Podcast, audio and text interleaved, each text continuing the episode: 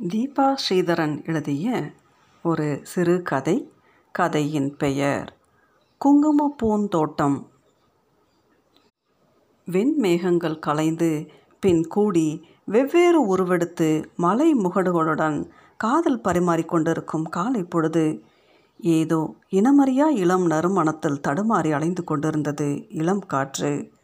ஜீலம் நதிக்கரையில் ஜீவனை விட தவிக்கும் ஊதாப்பூக்களை நிரப்பிக்கொண்டு வாய் பேச முடியாமல் ஊமையாய் சிரித்து கொண்டிருந்தன காஷ்மீரின் பாம்பூர் பள்ளத்தாக்குகள். சூரிய ஒளி ஊடுருவதற்குள் தங்களை கொய்துவிடப் போவதை பாவம் அவ்வூதா பூக்கள் அறிந்து வைத்திருக்கவில்லை. மண்ணிலிருந்து எட்டி பார்த்து இதழ் விரித்து கிடந்தன அவைகள். அவ்விதழ்களுக்கிடையில் வளைந்து நெளிந்து துருத்தி கொண்டிருந்தன அதன் விலையறியாத குங்குமப்பூக்கள் இயற்கையில் பலவையும் அதனின் மதிப்பு அறியாமலேயே பரவி கிடக்கின்றன. அவற்றையெல்லாம் அறிந்து நுகர்வதற்கே பரிணாமம் உயிர்களை அழைத்து செல்கிறதோ என்னவோ.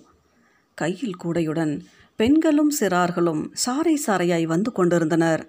தலையில் முக்காடு போட்டுக்கொண்டு பேச்சும் சிரிப்புமாய் அவர்கள் அந்த குங்குமப்பூ தோட்டத்திற்குள் நுழைந்தனர். வயிற்றை தள்ளிக்கொண்டு ஒய்யாரமாக சிரித்துக்கொண்டு அரைகுறை காஷ்மீரியில் ஏதோ பேசிக்கொண்டே வந்தாள் மங்கா. அங்கிருந்த மற்ற பெண்களை விட சற்றே தனித்து தெரிந்தால் மங்கா. அகண்டு திரண்ட கருவிழுகள் அவள் கருந்தேகத்தையும் மிஞ்சி மிளிர்ந்து கொண்டிருந்தன. ஒடுங்கிய தேகம் ஒற்றை தெற்றுப்பல் நீண்ட மூக்கு சாந்தம் வடிந்த முகம் சராசரி உயரம். மங்கா கீழே குனிந்து அந்த ஊதாப்பூக்களுக்கு வலிக்காமல் அவற்றை ஒவ்வொன்றாய் கொய்து கொண்டிருந்தாள். அவள் தன் கூடையிலிருந்து துருத்தி கொண்டிருந்த குங்குமப்பூக்களை பார்த்தாள். அவள் வயிறு மீன் குஞ்சு போல துள்ளி அடங்கியது. அவளுக்கும் அவளுக்குள் இருக்கும் ஜீவனுக்குமான உரையாடலை புரிந்து கொண்டது போல அந்த ஊதா பூக்கள் காற்றில் தலையசைத்தன.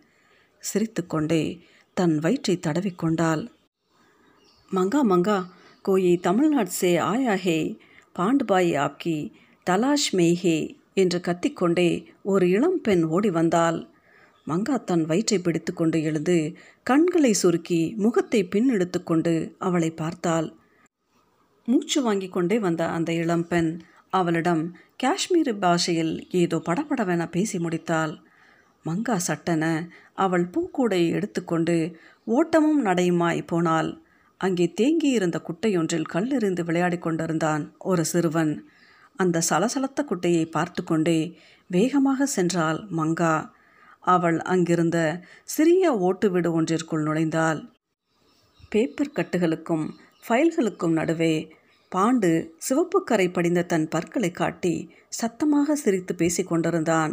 அவன் எதிரே சுருட்டை தலைமுடியுடன் கண்ணாடி அடிந்த கூர்மையான பார்வையுடன் ஒரு நடுத்தர வயது பெண்மணியும் சிரிக்கும் கண்கள் கூர்மையான மூக்கு தூக்கி கட்டிய குடுமியுடன் இளம் வாலிபன் ஒருவனும் அமர்ந்து பேசிக்கொண்டிருந்தார்கள் கொண்டிருந்தார்கள். வா மங்கா. உன்னோட பேச ஆள் வந்திருக்குது என்று பலமாக சிரித்தான் பாண்டு. கூடையை இடுப்பில் வைத்து ஒரு கையிடுக்கில் தாங்கி பிடித்து கொண்டு ஒரு பக்கமாக சாய்ந்து கொண்டே மங்கா கைகளை கூப்பி வணக்கம் சொன்னால் அவர்கள் இருவரும் மங்காவை பார்த்து புன்னகையுடன் கை கொடுத்தார்கள். மங்கா தன் கைகளை துடைத்து கொண்டு அவர்களுக்கு கை கொடுத்தாள். நம்ம கெஸ்ட் ஹவுஸில் தான் இவங்க தங்க போகிறாங்கோ ஏதோ டாக்குமெண்ட்ரி எழுத போகுது நீ தான் இவங்க கூட இருக்கணும் என்று பாண்டு கூறினான். மங்காவிற்கு லேசாக கண் கலங்கியது. தன் கூடையில் குவிந்திருந்த ஊதாப்பூக்களை பார்த்து பெருமூச்சு விட்டு கொண்டாள்.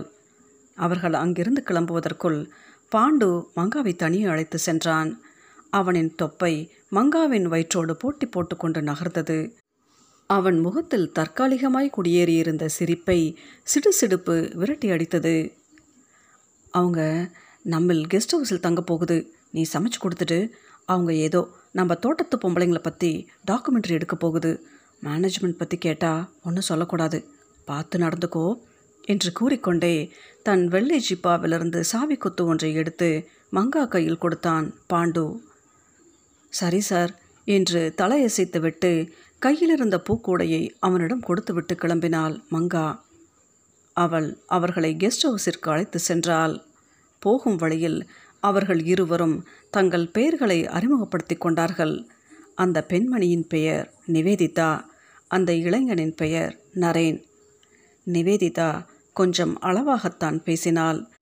அவளின் மேக்கப்பும் அவள் அணிந்திருந்த குர்தாவும் கழுத்திலும் காதிலும் தொங்கிக் கொண்டிருந்த முத்துமணி அணிகலன்களும் மங்காவின் கண்களை விரிய செய்தது.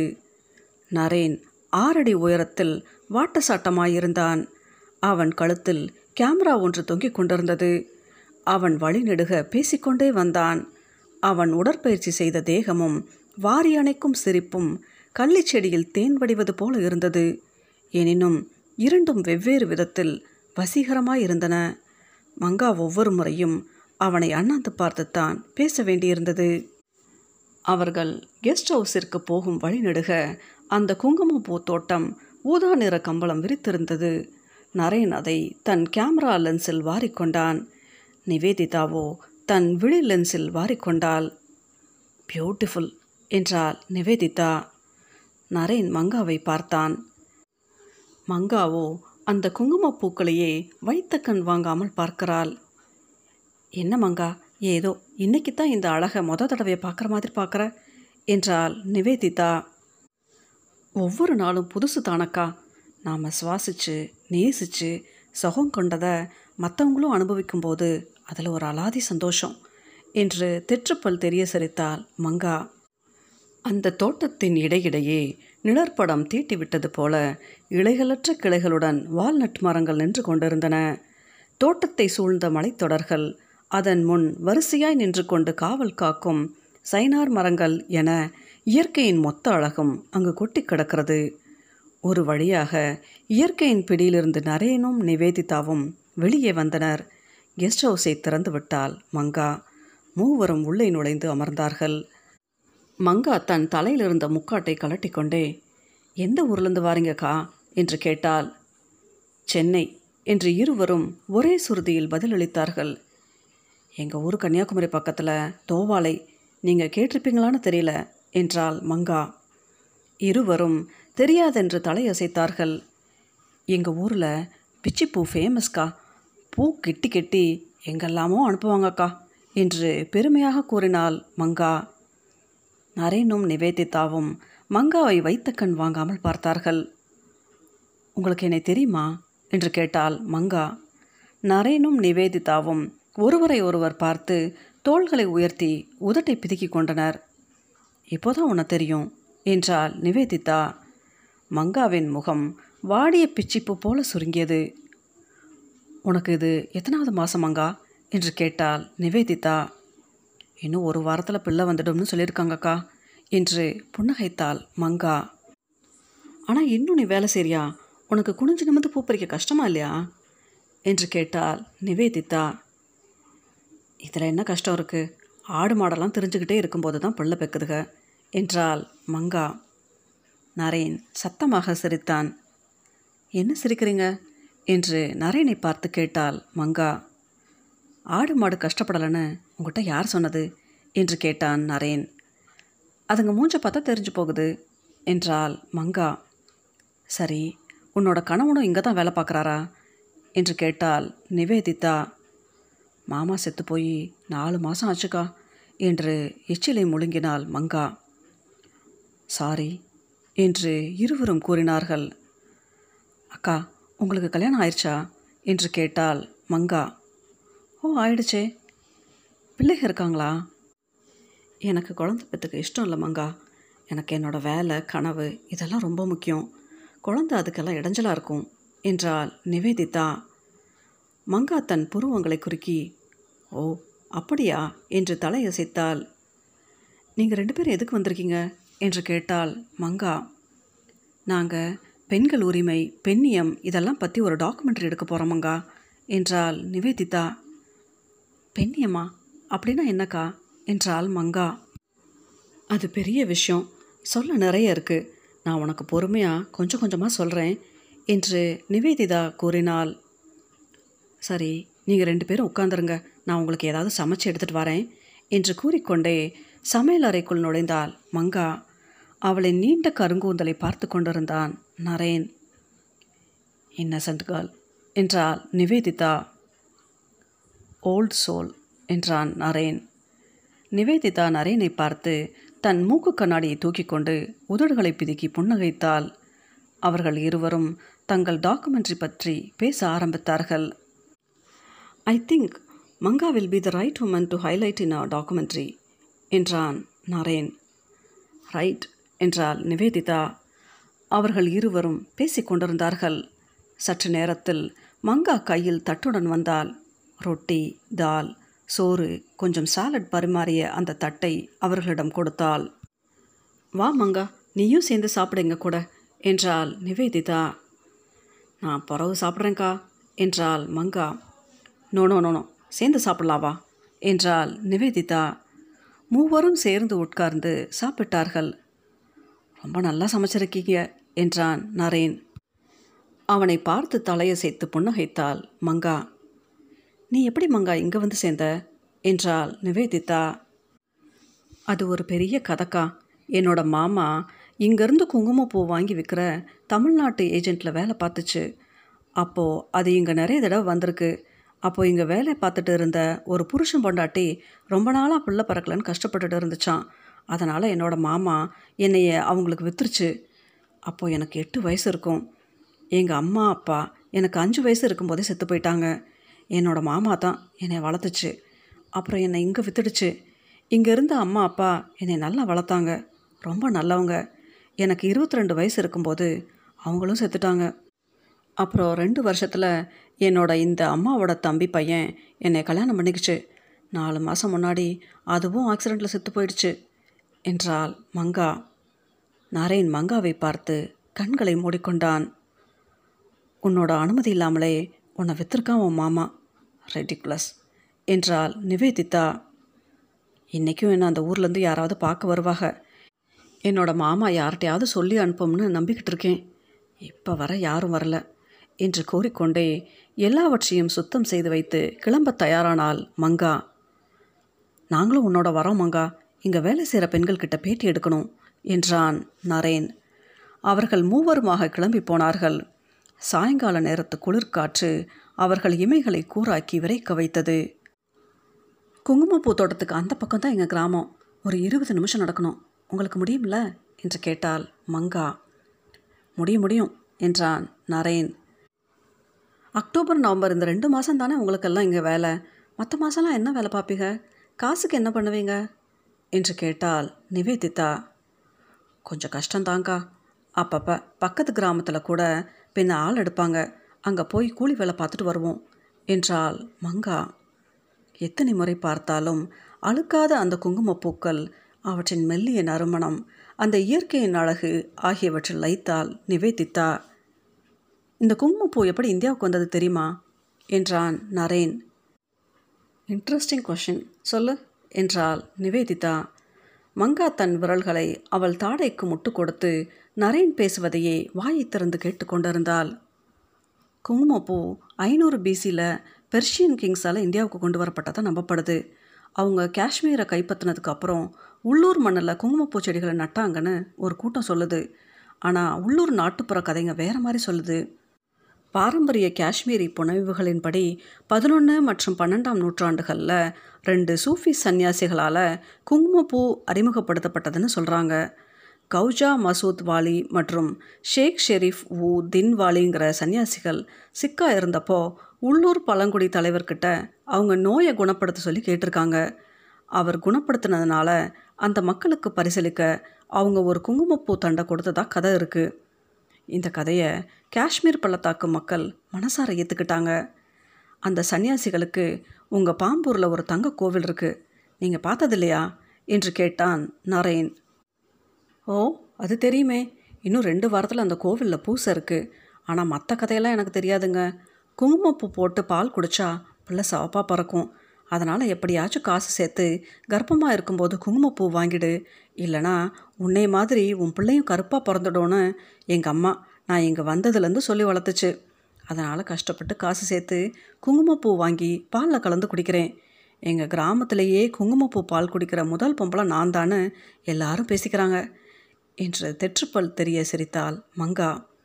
ஒவ்வொரு முறை அவள் சிரிக்கும் போதும் அந்த தெற்றுப்பல் இடுக்கில் ஒட்டிக்கொள்கிறான் நரேன். அதெல்லாம் பொய் மங்கா. குங்குமப்பூக்கும் குழந்த கலருக்கும் ஒரு சம்மந்தமும் இல்லை. குழந்த கருப்பாக இருந்தால் என்ன இப்போ? மனுஷங்க நேரத்தில் என்ன ஏற்றத்தாழ்வு இருக்குது அதெல்லாம் போட்டு மனசை குழப்பிக்காத மங்கா நிவேதித்தா நிவேதிதா. அப்போ என் புள்ள சவப்பை பறக்காதக்கா? என்று தலையசைத்து கொண்டே கேட்டாள் மங்கா. நரேனும் நிவேதிதாவும் ஒருவரை ஒருவர் பார்த்து சிரித்து கொண்டனர். அவர்கள் மூவரும் ஏதோ பேசிக்கொண்டே நடந்தனர். சற்று நேரத்தில் அவர்கள் மங்காவின் கிராமத்திற்குள் நுழைந்தார்கள். அந்த அழகான சிறிய கிராமத்தில் நீண்ட தெருக்கள் மொத்தம் தொண்ணூறு நூறு வீடுகள் இருக்கும்.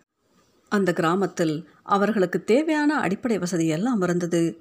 அங்கே ஒரு சிறிய பள்ளிக்கூடமும் நரேனின் கண்ணில் தென்பட்டது. அவர்கள் அங்கே நுழைந்ததும் மங்கா ஆகையாகே மங்கா ஆகையாகே என்று கத்திக்கொண்டே சிறுமி ஒருத்தி ஒரு வீட்டிற்குள் ஓடினாள். அந்த வீட்டிலிருந்து ஒரு வயதான பாட்டி வெளியே வந்தாள். கியா ஆப்னே காணா கயா என்று மங்காவிடம் கேட்டாள். ஜீஹா என்றாள் மங்கா. அந்த பாட்டி அவள் வயிற்றை தடவி பார்த்து சிர்ஃப் தோத்தின் என்றாள். அந்த பாட்டியின் மூக்கு வளையத்தையே பார்த்து கொண்டிருந்தான் நரேன். அந்த மூக்கு வளையம் காது கம்மலுடன் ஒரு மெல்லிய சங்கிலியால் இணைக்கப்பட்டிருந்தது. அந்த பாட்டி பேசும்போது அந்த சங்கிலி மெதுவாக அசைந்தது. நரேன் அதை வீடியோ எடுக்க முயற்சி செய்தான். பாட்டி தலை முக்காடை இழுத்து கொண்டு சிரித்து கொண்டே உள்ளே சென்றாள். மங்கா சிரித்தாள். நரேன் அவளை ரசித்தான். நிவேதிதா அவள் கரங்களை பற்றி கொண்டு கண்களை சிமிட்டினாள். அங்கிருந்த சில வீட்டு வாசல்களில் பெண்கள் உட்கார்ந்து பேசிக் கொண்டிருந்தார்கள். நிவேதிதா சில பெண்களை அணுகி அவர்களிடம் பேசத் தொடங்கினாள். அவர்களுக்கு அங்கே நல்ல சம்பளம் கிடைக்கிறதா? அந்த வேலை அவர்கள் மேல் திணிக்கப்பட்டதா? வேலை செய்யும் இடத்தில் பாலியல் தொல்லை ஏதாவது இருக்கிறதா? வேறு ஏதாவது வகையில் அவர்களுக்கு துன்பம் இருக்கிறதா? போன்ற பல கேள்விகள் கேட்டால் அப்பெண்கள் தலைமுக்காடை வைத்து தங்கள் முகத்தை மூக்கு வரை மறைத்து கொண்டு தலையை குனிந்து சிரித்து கொள்கின்றனர். நிவேதிதா சரளமாக காஷ்மீரி பாஷையில் பேசினாள். மங்கா அவளை வாயை பிளந்து பார்த்து கொண்டிருந்தாள். அங்கிருந்த பெண்கள் எல்லோருமே தாங்கள் சந்தோஷமாக இருப்பதாகவும் அவர்களுக்கு வேலை செய்யும் இடத்தில் எந்த ஒரு கஷ்டமும் இல்லை என்றும் இது அவர்களின் குடும்ப தொழில் என்றும் ஒரே மாதிரியான பதில் அளித்தார்கள். நிவேதிதா தன் கூரிய கண்களால் அவர்களை துளைத்து பார்த்தால் அவர்கள் அவள் ஜீன்ஸ் பேண்ட்டையும் குர்தாவையும் மேலும் கீழும் பார்த்து கொண்டிருந்தார்கள். நிவேதிதா தன் தலையை ஆட்டி சலித்து கொண்டாள். நரேன் அங்கு நடந்ததையெல்லாம் தன் வீடியோ கேமராவில் பதிவு செய்தான். அவனை சுற்றி இருபது இருபத்தைந்து குழந்தைகள் மொய்த்து கொண்டிருந்தன. ஒரு சிறுவன் நரேனின் குடுமையை இழுத்து பார்த்து ஹி ஹி என்று இழித்தது. மற்றொரு சிறுமி அவனின் காது வளையத்தை ஆட்டி பார்த்து கண்களை மூடிக்கொண்டு சிரிக்கிறது. இன்னும் சில பெரிய குழந்தைகள் அவனின் வீடியோ கேமராவையே உற்று பார்த்து கொண்டிருக்கின்றனர். நரேன் அவர்கள் எல்லோரையும் படம் பிடித்து கொண்டான். அந்த கிராமத்தில் இருந்த சிறிய குழந்தைகள் முதல் வயதான பெரியவர்கள் வரை அனைவரும் மங்காவிடம் அன்பாகவும் அனுசரணையாகவும் பேசுவதை நரேன் கவனித்தான். அந்த கிராமத்தில் இருந்த ஆண்கள் அனைவரும் மங்காவிடம் ஒரு மரியாதையுடன் பேசினார்கள். சில பெண்களிடம் பேசிவிட்டு நிவேதிதா தனது டைரியில் பல குறிப்புகளை எடுத்துக்கொண்டால் பின்பு அவர்கள் மூவரும் மங்காவின் வீட்டிற்கு போனார்கள். மங்கா அவர்களை உள்ளே அழைத்து ஒரு பாயில் உட்கார வைத்தால் அவர்கள் இருவரும் அவள் வீட்டை பார்த்தனர். மங்காவின் தெற்றுப்பல் சிரிப்பையும் நீண்ட கூந்தலையும் ஏறி இறங்கும் அவளின் வயிற்றையும் தவிர அந்த வீட்டில் சேர்த்து வைக்கப்பட்ட சொத்துக்களோ பொருட்களோ எதுவும் நரேனின் கண்ணிற்கு தென்படவில்லை. மங்கா அவர்கள் குடிப்பதற்கு சுட சுட தேநீர் கொண்டு வந்து கொடுத்தால் அதை குடித்துக்கொண்டே மங்கா தன் வீடு முழுவதும் அங்கங்கே வரைந்து ஒட்டி வைத்திருந்த குழந்தைகளின் உருவங்களை பார்த்தார்கள். ரொம்ப அழகாகவும் தத்ரூபமாகவும் வரைஞ்சிருக்கீங்க என்றான் நரேன். மங்கா வாயை மூடிக்கொண்டு சிரித்து கொண்டாள். அந்த படத்துக்கு பக்கத்தில் நின்றுக்கோங்க மங்கா ஒரு ஃபோட்டோ எடுக்கிறேன் என்றான் நரேன் தன் கேமரா லென்ஸ் கவரை திறந்து கொண்டே. மங்கா விடுக்கென்று கண்ணாடி முன் சென்று தன் தலைமுடியை சரி செய்து கொண்டு தன் முகத்தை இருபுறமும் திருப்பி ஒரு முறை பார்த்து கொண்டாள். பின் நரேன் காட்டிய தான் வரைந்த ஒரு குழந்தை படத்தின் அருகில் சென்று நின்றாள். ஸ்மைல் என்றான் நரேன். தன் தெற்றுப்பல் தெரிய மெளிதாக புன்னகைத்தாள் மங்கா. நரேன் கிளிக் கிளிக் என்று நான்கைந்து முறை மங்காவின் புன்னகையை தன் விழி லென்ஸில் வாரிக்கொண்டான் இங்கே நீ தனியாக தான் இருக்கியா மங்கா? என்று கேட்டாள் நிவேதிதா. ஆமாக்கா மாமா செத்து போனதுக்கப்புறம் தனியாக தான் இங்கே இருக்கேன். ஆனால் நைட்டு யாராவது சின்ன பசங்க வந்து என் கூட படுத்துப்பாங்க என்றாள். சரி நாங்கள் இருக்கிற வரைக்கும் நீ எங்கள் கூட கெஸ்ட் ஹவுஸ்லேயே தங்கிடு என்று கூறினாள் நிவேதிதா. மங்கா சிறிது தயங்கினாள். பின்பு சரிக்கா என்று தலையசைத்துவிட்டு தனக்கு தேவையான துணிமணிகளையும் மற்ற பிற பொருட்களையும் எடுத்து வைத்து கொண்டாள். நரேன் முகம் மலர்ந்ததை தன் கண்ணாடியை தூக்கிவிட்டு கொண்டே பார்த்தாள். நிவேதிதா அவன் அவள் பொருட்களை தூக்குவதற்கு உடனே தயாரானான். மூவரும் அங்கிருந்து கிளம்பினார்கள். பாம்பூர் நகரத்தில் சாயங்காலம் ஆறு மணிக்கு மேல் யாரையும் வெளியே பார்க்க முடியவில்லை. கும்மிருட்டாக இருந்தது. குளிர் சற்றே அதிகமாகவே இருந்தது. பாண்டு அவர்களை ஜீப்பில் அழைத்து சென்றான். வழி நெடுக குங்குமப்பூவின் மனம் இழைந்த குளிர்காற்று. ஆழ்கடல் அமைதி. மூவரும் ஒருவரை ஒருவர் பார்த்து கொண்டு புன்னகைத்தனர். சில மனங்களும் வானிலைகளும் மனிதனின் ஆழ்மனதை துளைத்தெடுக்கும் என்னவென்று சரியாக விளக்க முடியாத நினைவுகளை மௌனத்தில் வலைப்பின்னும். பாண்டு ஒரு பழைய ஹிந்தி பாடலை முணுமுணுத்து அவர்களின் மௌனத்தை கலைத்தான். அந்த முழு நிலவின் வெளிச்சத்தில் மங்காவிடம் எப்பொழுதுமே ஒட்டி கொண்டிருக்கும் சிரிப்பு கூடுதலாய் ஜொலித்தது. அவள் கண்களில் தான் எத்தனை கம்பீரம்! ஒரு உயிரை சுமக்கையில் பெண்ணினம் அவ்வுயிர் இந்த பிரபஞ்சத்தில் தலைப்பதற்காக சேர்த்து வைத்த சக்தியையும் சேர்த்தே சுமக்கின்றது. இயற்கையின் இந்த ஆண் பெண் வெளிப்பாடு எத்தனை அறிவுபூர்வமானது? நரேன் மங்காவை பார்த்தான். மங்காவோ அந்த முழு நிலவை பார்த்து கொண்டிருந்தாள். அன்று நிவேதிதா தன் கிராமத்து பெண்களிடம் கேட்ட கேள்வி உங்களுக்கு பாலியல் தொல்லைகள் ஏதேனும் இருக்கிறதா? என்ற கேள்வி அவள் மனதில் ஏனோ ஒழித்து கொண்டே இருக்கிறது. ஏதோ அரைகுறையாய் ஞாபகத்திற்கு வந்து போகும் சில காட்சிகள். வரும் வழியில் அவள் தண்ணீர் ஊற்றி அறியாத முச்செடி ஒன்று அந்த தோட்டத்தின் ஓரத்தில் படர்ந்து அவளை முறுக்கி கொண்டு பார்த்தது. மங்கா அச்செடியிலிருந்து தன் பார்வையை விலக்கிக் கொண்டு மீண்டும் நிலவை பார்த்தாள். மங்கா என்ன சொல்லுது? ஊர் பற்றி கேட்குதா என்று சிரித்து கொண்டே கேட்டான் பாண்டு. அவங்களுக்கு என்னோட ஊர் தெரியல என்றால் மங்கா. அவர்கள் கெஸ்ட் ஹவுஸ் வந்து சேர்ந்தார்கள். பாண்டு அவர்களை இறக்கிவிட்டு கிளம்பினான். மங்கா அவர்களுக்கு டின்னர் செய்ய ஆரம்பித்தாள். மூவரும் சேர்ந்து சாப்பிட்டார்கள். மங்காவின் சமையல் நிவேதிதாவிற்கும் நரேனுக்கும் மிகவும் பிடித்திருந்தது. அவர்கள் சப்பு கொட்டி சாப்பிட்டு கொண்டிருந்தார்கள். திடீரென உங்கள் முழு பேர் என்ன மங்கா? என்று கேட்டான் நரேன். மங்கா சாப்பிடுவதை நிறுத்திவிட்டு அவனை பார்த்தாள். அவளுக்கே மறந்து போன அவளின் பெயர் மங்கேற்கரசி என்றால் இந்த ஊர் சனங்களுக்கு என் பேர் வாயில் வரல. அதனால் எங்கள் அம்மா மங்கான்னு என் பேரை மாற்றி வச்சிட்டாங்க என்றாள் மங்கா. நைஸ் நேம் என்றாள் நிவேதிதா. சாப்பிட்டு விட்டு மூவரும் உட்கார்ந்து பேச ஆரம்பித்தார்கள். இங்கே ஆண் தொழிலாளிகளுக்கும் பெண் தொழிலாளிகளுக்கும் ஒரே மாதிரி சம்பளம் கொடுக்குறாங்களா மங்கா? என்று கேட்டால் நிவேதிதா. இல்லைக்கா இங்கே தோட்டத்தில் பொம்பளைங்கெல்லாம் பூ பறித்து கொடுப்போம். அதில் இருக்கிற அந்த பூக்களங்கத்தை தனியாக பிரித்து எடுக்கணும். அதுலேயே ரெண்டு மூணு விதமாக பிரிப்பாங்க. நுனியில் இருக்கிற சிவப்பு கலர் பூக்கலங்கம் முதல் கிரேடு சிவப்பும் கொஞ்சம் மஞ்சள் கலர் அனந்தாஸ் கலந்தா ரெண்டாவது கிரேடு மொத்தமும் மஞ்சள் கலர் அனந்தாஸ் மூணாவது கிரேடு அந்த வேலையை பொதுவாக ஆம்பளைங்க பார்ப்பாங்க. அதனால் வேறு வேறு சம்பளம் தான் கொடுப்பாங்க. எங்களுக்கு கொஞ்சம் கம்மியாக தான் கிடைக்கும். என்றால் மங்கா. ஜெண்டர் இன்இக்வாலிட்டி என்ற பல்லை கடித்து கொண்டு சொன்னால் நிவேதிதா அப்படின்னா என்னக்கா? என்றால் மங்கா. ஆண் பெண் சமத்துவம் இல்லை அநியாயம்ல இதெல்லாம் உன்ன மாதிரி பொண்ணுங்க தான் மங்கா தட்டி கேட்கணும் என்றால் நிவேதிதா. சம்பளம் பற்றி நீங்கள் சொல்கிறது கரெக்ட் ஆனால் ஆம்பளை வேற பொம்பளை வேற தானக்கா? நமக்கு சில விஷயத்தை செய்ய முடியுது. ஆம்பளைங்களுக்கு சில வேலை செய்ய முடியுது. இது இயற்கையான விஷயம் தானே என்றாள் மங்கா. நரேன் அவளை விழுங்கி விடுவது போல பார்த்து கொண்டிருந்தான்.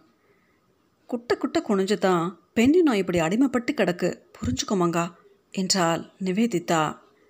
மங்கா தலையை சொரிந்து கொண்டு அரைகுறையாக தலையசைத்தாள். அக்கா நான் உங்ககிட்ட ஒன்று கேட்கணும் இன்றைக்கி கிராமத்தில் அந்த பொம்பளைங்க கிட்ட பாலியல் கொடுமை இருக்கான்னு கேட்டிங்களே ஏன் அப்படி கேட்டிங்க? என்றாள் மங்கா. பொதுவாகவே பெண்களுக்கு வேலை செய்கிற இடத்துல நிறைய பாலியல் தொல்லைகள் இருக்கும். அதுவும் இந்த மாதிரி கூலி தொழில் செய்கிற இடத்துல அது ரொம்ப சர்வசாதாரணமாக நடக்குது. அந்த மாதிரி இங்கே ஏதாவது இருந்தால் அதை தட்டி கேட்கலாம்னு தான் கேட்டேன் என்றாள் நிவேதிதா. உனக்கு அந்த மாதிரி ஏதாவது நடந்திருக்கா மங்கா? என்று கேட்டு மங்காவின் கண்களை கூர்ந்து கவனித்தாள் நிவேதிதா. அந்த கேள்வியை எதிர்பார்த்து கொண்டிருந்தவள் போல சட்டென்று பதில் கூறினாள் மங்கா. இந்த ஊருக்கு கொண்டு விடுறதுக்கு முன்னாடி எங்கள் மாமா என்னை நாசம் பண்ணித்தான் இங்கே கொண்டு வந்து விட்டுச்சு என்று மங்காவின் குரல் சற்றே தழும்பியது. நரேன் மங்காவை கண்கலங்க பார்த்தான். பாஸ்டட் இதை பற்றி நீ ஏன் யார்கிட்டையும் சொல்லலை? உன்னோட அப்பா அம்மா கிட்ட சொல்லி போலீஸில் கம்ப்ளைண்ட் பண்ணியிருக்கலாம்ல என்று பொங்கி எழுந்தால் நிவேதித்தா எனக்கு அப்பா விவரம் தெரியாத வயசு. என்ன நடந்துச்சுன்னு கூட எனக்கு தெரியலக்கா. இங்கே வந்து பல வருஷம் கழிச்சு தான் எனக்கு என்ன நடந்துச்சுன்னு எனக்கே தெரிஞ்சது என்று நிதானமாக கூறினாள் மங்கா. உன்னோட மாமா செஞ்சது தப்பு இல்லையா மங்கா? அந்த தப்புக்கு அவன் தண்டனை அனுபவிக்கணும்னு நீ நினைக்கலையா? என்று கேட்டாள் நிவேதிதா. நான் இங்கே வந்தப்புறம் இந்த பாண்டு சார் கூட தான் என்கிட்ட ஒரு தடவை தப்பாக நடந்துக்க முயற்சி பண்ணார். அப்போ எனக்கு விவரம் தெரிஞ்சது. அதனால் அவரை சும்மா விடலேனா ஊரை கூட்டி பஞ்சாயத்து கூட்டி நடு ரோட்டில் நிற்க வச்சு நல்ல நாலு கேள்வி கேட்டேன்ல. அவரும் என்கிட்ட மன்னிப்பு கேட்டார். அன்னிலேருந்து இன்னைக்கு வரைக்கும் என்கிட்ட ஒரு எட்டு தள்ளி நின்று தான் பேசுவார். என்னோடய மாமா செஞ்சது ரைட்டுன்னு சொல்ல மாட்டேன். ஆனால் இந்த உலகத்தில் எப்போதுமே எளியவங்களை ஏச்சுதான வழியவங்க வாழ்ந்துக்கிட்டு இருக்காங்க. மனுஷங்க மட்டும் இல்லை மற்ற உசுர்களும் அப்படித்தானே இருக்குது என்று சர்வசாதாரணமாக கூறினாள் மங்கா. அப்போ பொம்பளைங்கன்னா எளியவங்கன்னு சொல்கிறியா மங்கா? என்று கேட்டால் நிவேதிதா. நான் அப்படி சொல்லலையே. ஒன்றுக்கு கீழே ஒன்று இருக்கிறது ஒன்றும் புதுசு இல்லையே. தேனீக்கள் கூட ராசா ராணி பணியாள்னு இருக்கே. இதில் ஆம்பளை பொம்பளைன்னு என்ன வித்தியாசம் இருக்குது என்னோடய மாமா என்கிட்ட அப்படி நடந்துக்குச்சு. ஆனால் அது வேலை பார்க்குற சூப்பர்வைசர்கிட்ட கையை கட்டி வாயை பற்றி தான் நிற்கும் அதுக்கு எத்தனை மாதம் சம்பளம் தராமல் எங்கள் ஊருக்கும் இந்த காஷ்மீருக்கும் அலைய விட்டுருக்காங்கன்னு எனக்கு தெரியும். இந்த பாண்டு சார் கூட தான் எங்களை எல்லாம் உருட்டி மிரட்டி வைப்பார். ஆனால் குங்குமப்பூ வாங்க வர வியாபாரிங்க அவரை எத்தனையோ தடவை ஏமாற்றிட்டு போயிருக்காங்க. ஒரு விஷயத்தை தட்டி கேட்க முடியாமல் எதிர்த்து நிற்க முடியாமல் இருக்கிறது நம்மளோட இயலாமை தான். அதுவும் தப்பு தான். ஆனால் அந்த இயலாமையும் சாமர்த்தியத்தனமும் கலந்து இருக்கிறதுனால தானே இந்த சமுதாய கட்டமைப்பு கலையாமல் இருக்குது என்றாள் மங்கா. சபாஷ் என்று கைத்தட்டி நரேன் மங்காவை மெல்லிய புன்னகையுடன் பார்த்து கொண்டிருந்தான். பிறந்த குழந்தை கூட அழுகை என்னும் புரட்சி செய்து தான் தன் தேவைகளை பூர்த்தி செய்து கொள்கிறது. இது நேதாஜியோட வரிகள் மங்கா. கேள்வி கேட்கணும் என்றால் நிவேதித்தா புரட்சிங்கிறது வாழ்ந்து காட்டுறதா இல்லை வாழறதுக்கான வழியை தேடிக்கிட்டே சாகிறதா? என்று அடுத்த கேள்வியை கேட்டால் மங்கா. நிவேதிதா மங்காவை எரிச்சலுடன் பார்த்து என்னால் உன்னோட மனநிலையை ஒரு பொண்ணை புரிஞ்சிக்கவே முடியல மங்கா என்றால் now I understand why people say ignorance is bliss என்று கூறிக்கொண்டே நரேனை பார்த்து தலையாட்டினாள் நிவேதிதா. காலையில் பெண்ணியம்னா என்னன்னு கேட்டால மங்கா அது தெரிஞ்சா நீ இப்படி பேச மாட்டேன் ஆணுக்கு பெண்ணை எந்த விதத்துலையும் குறைஞ்சவங்க இல்லைன்னு ஆம்பளைங்களுக்கு புரிய வைக்கணும். பொண்ணுங்கன்னா குழந்தை பெற்று போடுற மிஷின்னு நினச்சிக்கிட்டு இருக்க ஆம்பளைங்களுக்கு பொண்ணுங்களோட பவர் என்னென்னு காமிக்கணும். மற்ற மனுஷங்க போல் பொம்பளைங்களும் சுயமாக சிந்திக்கணும். அவங்களுக்கு கருத்து சுதந்திரம் வேணும். அவங்க எப்படி வாழணும்னு நினைக்கிறாங்களோ அப்படி வாழ்க்கையை அமைச்சிக்க இந்த சமுதாயம் அவங்களுக்கு உரிமையை கொடுக்கணும். இதெல்லாம் பற்றி பேசுகிறதும் போராடுறதும் தான் பெண்ணியம் என்று படப்படவென மூச்சு விடாமல் பேசி முடித்தால் நிவேதித்தா இந்த பூமியில் எந்த உசுரோட வாழ்க்கையையும் அந்த உசுறு தானே தீர்மானிக்குது? ஒரு விஷயத்தை நான் பொறுத்து போகணும்னு நினச்சா பொறுத்து போவேன். இல்லை தட்டி கேட்கணும்னு நினச்சா தட்டி கேட்பேன். இதுக்கு மற்றவங்க எனக்கு எந்த உரிமை கொடுக்கணும்? எனக்கு தைரியம் இருந்துச்சுன்னா என் வாய் பேச போகுது. இதுக்கு எதுக்கு கொடியை பிடிச்சி போராடணும்? இந்த மாதிரி விஷயமெல்லாம் எங்களோட வாழ்க்கையில் ஒன்று மண்ணாக கலந்துருக்கு. நான் குழந்தை பெற்றுக்க போகிறதால என்னத்தை இழக்க போகிறேன் இல்லை நீங்கள் குழந்தை பெற்றுக்காமல் இருக்கிறதால என்ன சாதிச்சிட்டிங்க இந்த உலகத்தில் இருக்கிற எல்லாத்துக்கும் அது அதுக்குன்னு ஒரு தன்மை இருக்குது அதுக்கேற்ற சூழ்நிலையும் சந்தர்ப்பமும் வரும்போது அது தானாகவே ஸ்ட்ராங்காக வெளிப்படும். இந்த குங்குமப்பூவை எடுத்துக்கோங்க. அது தண்ணியிலையோ மற்ற எதுலேயோ கரையாது. சூடான பாலில் போட்டால் தான் கரைஞ்சி அந்த கலர் கொடுக்கும். பொம்பளை பொம்பளையாக இருந்துக்கிட்டு அவள் சக்தியை புரிஞ்சுக்கிறது தான் அவசியம். அவள் எதுக்கு ஆம்பளைங்க செய்கிறதெல்லாம் செய்யணும்? அப்படின்னா எதுக்கு இயற்கையில் ரெண்டு எண்ணம் இருக்குது என்று சிரித்துக்கொண்டே கேட்டாள் மங்கா. நரேன் கைகளை கட்டிக்கொண்டு மங்காவையே ரசித்து பார்த்து கொண்டிருந்தான். நிவேதிதா என்ன சொல்வதென்றே தெரியாமல் வாயடைத்து போனாள். நீ சொல்கிறது முட்டாள்தனமாக இருக்கு மங்கா. உங்கள்கிட்ட நிறைய பேசணும் என்று கூறி மங்காவை பார்த்தாள். சரி எனக்கு தூக்கம் வருது. நான் போய் தூங்க போகிறேன் காலையில் சீக்கிரம் எந்திரிச்சு பூ பறிக்க போகணும் என்றாள் மங்கா. நீ போகும்போது எங்களையும் கூட்டிகிட்டு போ மங்கா. அங்கே நாங்கள் இன்னும் நிறைய வீடியோ எடுக்கணும் என்று கூறினாள் நிவேதிதா மங்கா சமையலறைக்கு சென்று ஒரு பெரிய டப்பாவை திறந்தால் அதற்குள் இருந்த ஒரு குட்டி டப்பாவை எடுத்தால் அதை கவனமாக திறந்து ஒரு சிட்டிகை குங்குமப்பூவை எடுத்து போட்டு பால் காய்ச்சி குடித்தாள். தன் உடலை தள்ளி கொண்டிருந்த வயிற்றை மெதுவாக தடவி பார்த்து சிரித்து கொண்டாள். குழந்தை அவளை உதைத்தது. மங்காவின் கருத்துக்கள் என்னோட பெண்ணிய சிந்தனையை கொஞ்சம் புரட்டி போடுது என்றான் நரேன் ஸ்டூப்பிட் என்று நக்கலாக சிரித்து எழுந்து போனாள் Nivedita. Feminism is an ideological spectrum என்றான் நரேன். நிவேதிதா திரும்பி அவனை பார்த்து முறைத்துவிட்டு அவள் அறைக்குள் நுழைந்தாள். மூவரும் இருட்டின் போர்வைக்குள் நுழைந்தார்கள். மனதின் ஆழத்தையும் புத்தியின் தேடலை வெளிச்சத்திற்கு கொண்டு வரும் சக்தி இருட்டை விட வேறு ஒன்றுக்கு இருக்க முடியுமா என்று தெரியவில்லை. மனிதனின் வக்கரமும் அவனின் இயலாமையும் தவறுகளும் கூட இருட்டில் அப்பட்டமாய் தெரிந்து விடுகிறது. அன்றைய இருட்டு மூவருக்கும் பல கேள்விகளை தட்டி எழுப்பியது. காலை ஐந்து மணி இருக்கும். சமையல் அறையில் எதையோ உருட்டி கொண்டிருந்தால் மங்கா. நரேன் எழுந்து நடுங்கிக் கொண்டு கைகளை உரசி கணத்தில் வைத்துக்கொண்டே சமையல் அறைக்குள் நுழைந்தான்.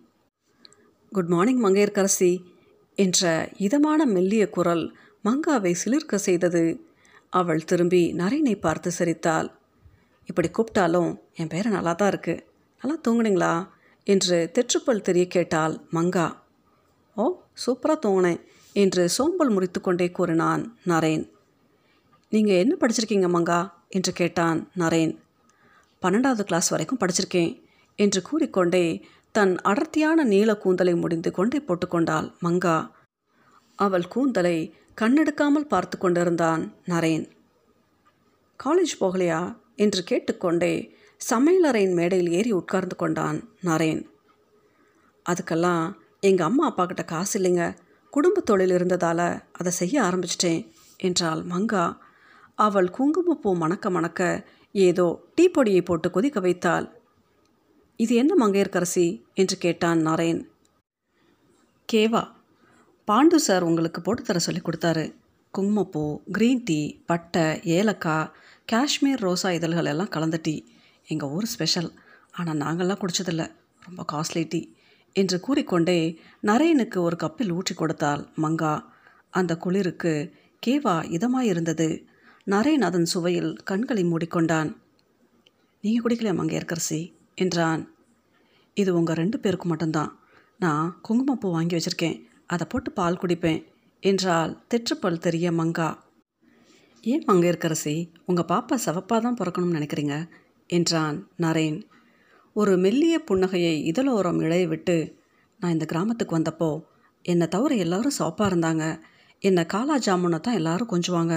அதனாலேயோ என்னமோ என் புள்ள சவப்பாக பிறக்கணும்னு ஆசை. அதுக்குன்னு கருப்பாக பிறந்தா தூக்கியா போட்டுற போகிறேன் ஒரு ஆசை தான் என்று கூறினாள் மங்கா. நரேன் அவள் பேசுவதை ரசித்து கொண்டே இருந்தான். உங்களுக்கு மேலே படிக்கணும்னு ஆசை இருக்கா? என்றான் நரேன். ம் என்று யோசித்துவிட்டு எனக்கு டீச்சர் ஆகணும்னு ரொம்ப ஆசை என்றாள் மங்கா.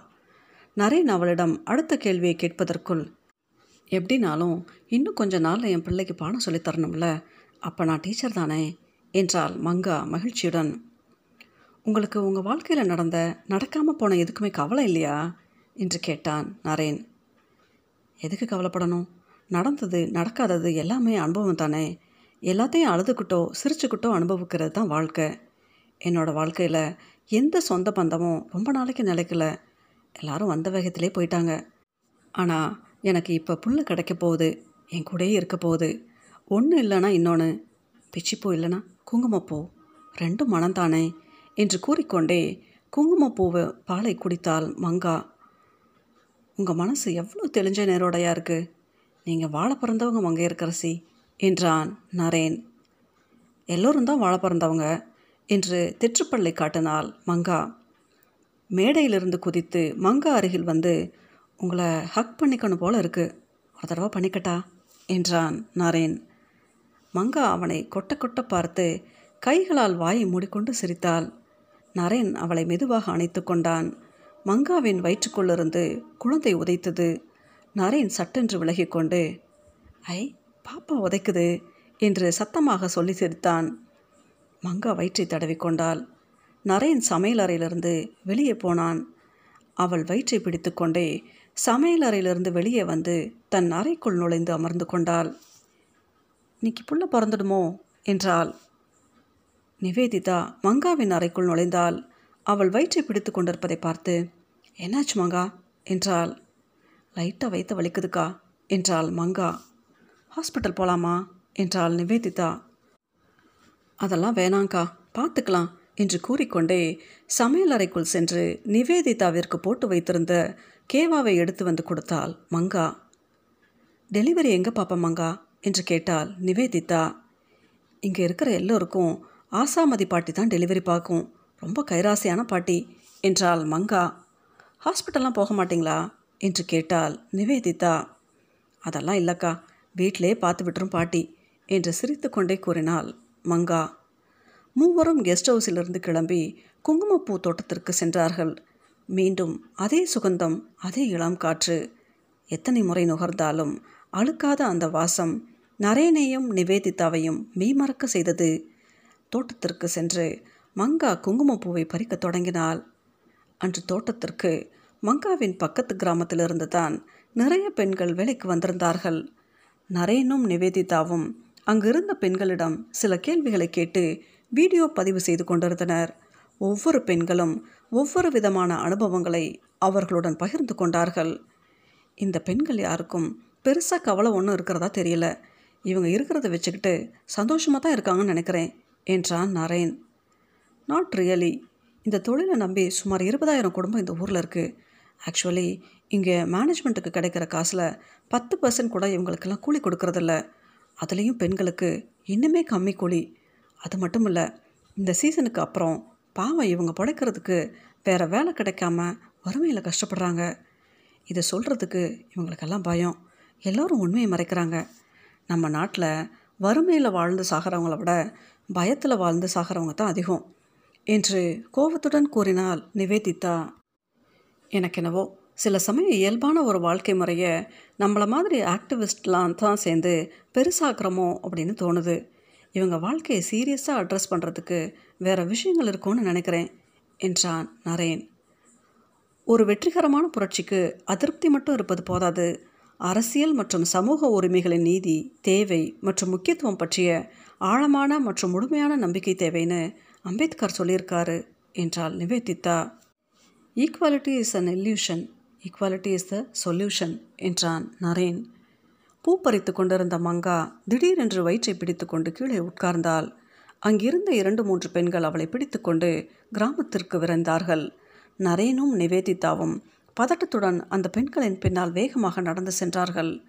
அவர்கள் நடந்து போகும் வேளையில் திடீரென்று ஏதோ குண்டு வெடிப்பது போன்ற சத்தம் கேட்கத் தொடங்கியது. அங்கிருந்த பெண்கள் இசிதேஸ்கரோ என்று கத்திக்கொண்டே மங்காவை அழைத்து கொண்டு வேகமாக கிராமத்திற்குள் நுழைந்தார்கள்.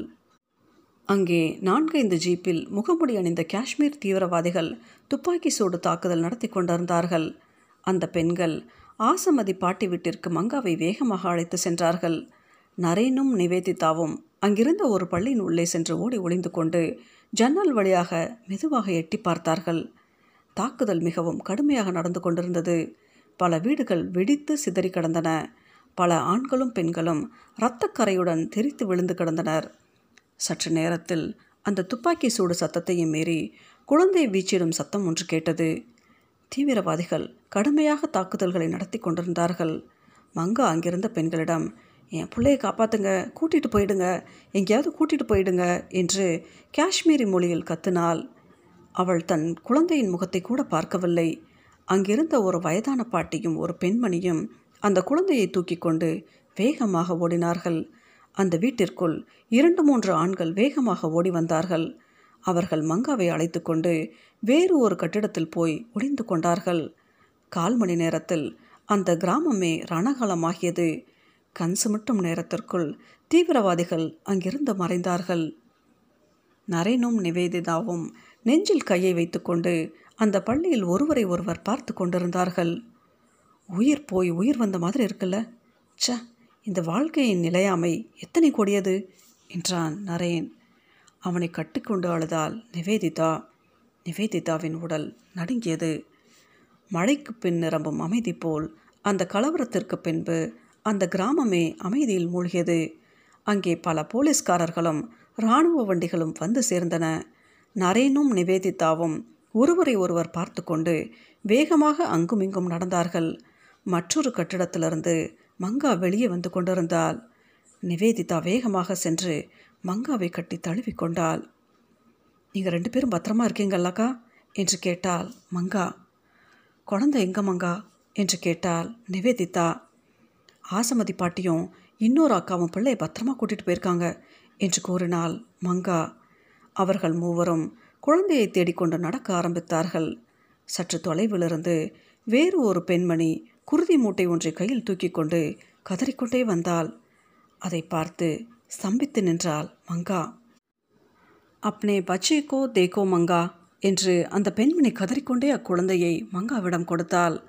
அந்த குழந்தையை கையில் வாங்கினாள் மங்கா. குழந்தையின் முகம் கூட தெரியவில்லை. அந்த குழந்தையின் உடல் முழுவதும் ரத்தம் உறைந்து கிடந்தது. ஐயோ என் பிள்ளை சவப்பாக பிறக்கணும்னு குங்குமப்பூ பால் குடிச்சனே. இப்போ என் பிள்ளைய ரத்த சிவப்பாக கொண்டு வந்து கையில் கொடுத்துருக்கீங்களே என்று கதறினாள் மங்கா. மார்பிலும் வயிற்றிலும் அடித்து கொண்டு துடுத்தாள் மங்கா. நரேனும் நிவேதிதாவும் அழ ஆரம்பித்தார்கள். அவர்களுக்கு ஒரு அரை மணி நேரமாகவே அங்கு என்ன நடக்கிறது என்று புரிந்து கொள்ள முடியவில்லை. அந்த குழந்தையை பார்த்ததும் நரேனின் உடல் நடுங்கியது. நிவேதிதா மங்காவை அணைத்து கொண்டாள். அக்கா என் பிள்ளையை பார்த்தீங்களா? என்று அழுது கொண்டே கேட்டாள் மங்கா. நரேனும் நிவேதிதாவும் ஊமையாய் நின்றார்கள். அந்த அழகான கிராமம் அலங்கோலமாய் கிடந்தது. அந்த கிராமத்தில் ஆம்புலன்ஸ்கள் வந்து குவிந்தன. பட்டாம்பூச்சியின் ரக்கை போல் துடித்து கொண்டிருக்கும் பல உயிர்கள் அந்த ஆம்புலன்ஸில் ஏற்றப்பட்டு கொண்டிருந்தன.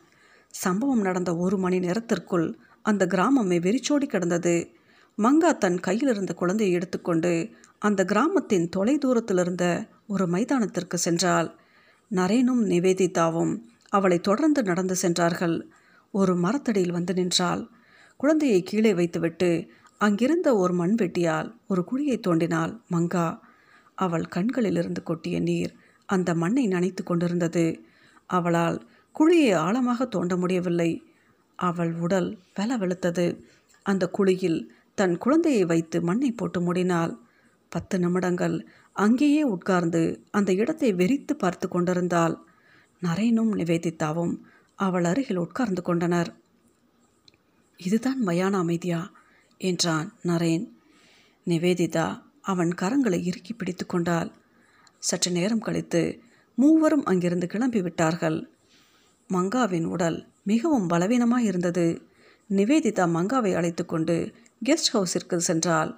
அவளை படுக்கையில் கடத்தினாள். மங்கா அழுது கொண்டே படுத்து கொண்டிருந்தாள். நிவேதிதா அவளுக்கு சமைத்து வந்து கொடுத்தாள். மங்கா அதை வாங்கி மறுக்காமல் சாப்பிட்டு கொண்டாள். மங்காவின் முகத்தை பார்க்க முடியாமல் நரேன் வெளியிலேயே உட்கார்ந்து கொண்டான். அன்று காலை மங்கா தன்னிடம் பேசிய வார்த்தைகள் நரேனின் மூளைக்குள் ஒழித்து கொண்டே இருந்தன. நரேன் அந்த வெட்ட வெளியை பார்த்து கொண்டே உட்கார்ந்திருந்தான். அன்று முழுவதும் மூவரும் எதுவுமே பேசிக்கொள்ளவில்லை பாண்டு கெஸ்ட் ஹவுஸிற்கு வந்து மங்காவை பார்த்தான். அந்த கடவுள் தான் உனக்கு சக்தி கொடுக்கணும். என்று கூறிவிட்டு நரேனிடம் சென்று ஏதோ பேசிக்கொண்டு இருந்தான் பாண்டு. இங்கே இந்த மாதிரி தாக்குதல்கள் அடிக்கடி நடக்குமா? என்று பாண்டுவிடம் கேட்டான் நரேன். அஞ்சு வருஷம் முன்னாடி இதை மாதிரி ஒன்று ஆச்சு. என்னோட அப்பா அதில் செத்துப்போச்சு என்றான் பாண்டு பீடாவை மின்று கொண்டே. எப்படி? எப்பவும் மரண பயத்தோட உங்களால் இங்கே நிம்மதியாக வாழ முடியுது? என்று கேட்டுக்கொண்டே வந்தால் நிவேதிதா. என்ன மேடம்? டென்ஷனாக இருக்குது என்றான் பாண்டு. அவங்க ரொம்ப பயந்துட்டாங்க என்றான் நரேன் அப்போ அடுத்த வாரம் ஏதோ ஷூட்டிங்னு சொல்லிச்சு எப்படி எடுக்க போகுது? என்றான் பாண்டு. சான்ஸே இல்லை. என்னால் இங்கே ஒரு நாள் கூட இருக்க முடியாது என்று கூறி நரேனின் கைகளை பிடித்து கொண்டாள் நிவேதிதா. அவள் உடலில் இன்னும் நடுக்கம் குறையவில்லை. நரேனும் நிவேதிதாவும் தாங்கள் அடுத்த நாள் அங்கிருந்து கிளம்புவதாக கூறினார்கள். சரி என்று சொல்லிவிட்டு அங்கிருந்து கிளம்பினான் பாண்டு. அன்று இரவு முழுவதும் மூவரும் தூங்கவும் இல்லை. ஒருவருடன் ஒருவர் பேசிக்கொள்ளவும் இல்லை. நிவேதிதா அன்று நரை நரையிலேயே உட்கார்ந்து கொண்டால் மழை பொய்த்துவிட்ட மப்பும் மந்தாரமுமான தருணமாய் கழிந்தது. அன்றைய நாள். அடுத்த நாள் காலை நரேனும் நிவேதிதாவும் தங்கள் பெட்டி படுக்கைகளை கட்டிக்கொண்டு கெஸ்ட் ஹவுஸிலிருந்து கிளம்புவதற்கு தயாரானார்கள். அவர்கள் தங்கள் அறையிலிருந்து வெளியே வந்து பார்க்கும் பொழுது மங்கா அந்த வீட்டில் இல்லை. அவர்கள் இருவரும் வீட்டிற்கு வெளியே சென்று பார்த்தார்கள். தலையில் முக்காடு கட்டிக்கொண்டு மங்கா தோட்டத்தை நோக்கி தொலைவில் நடந்து கொண்டிருந்தாள்.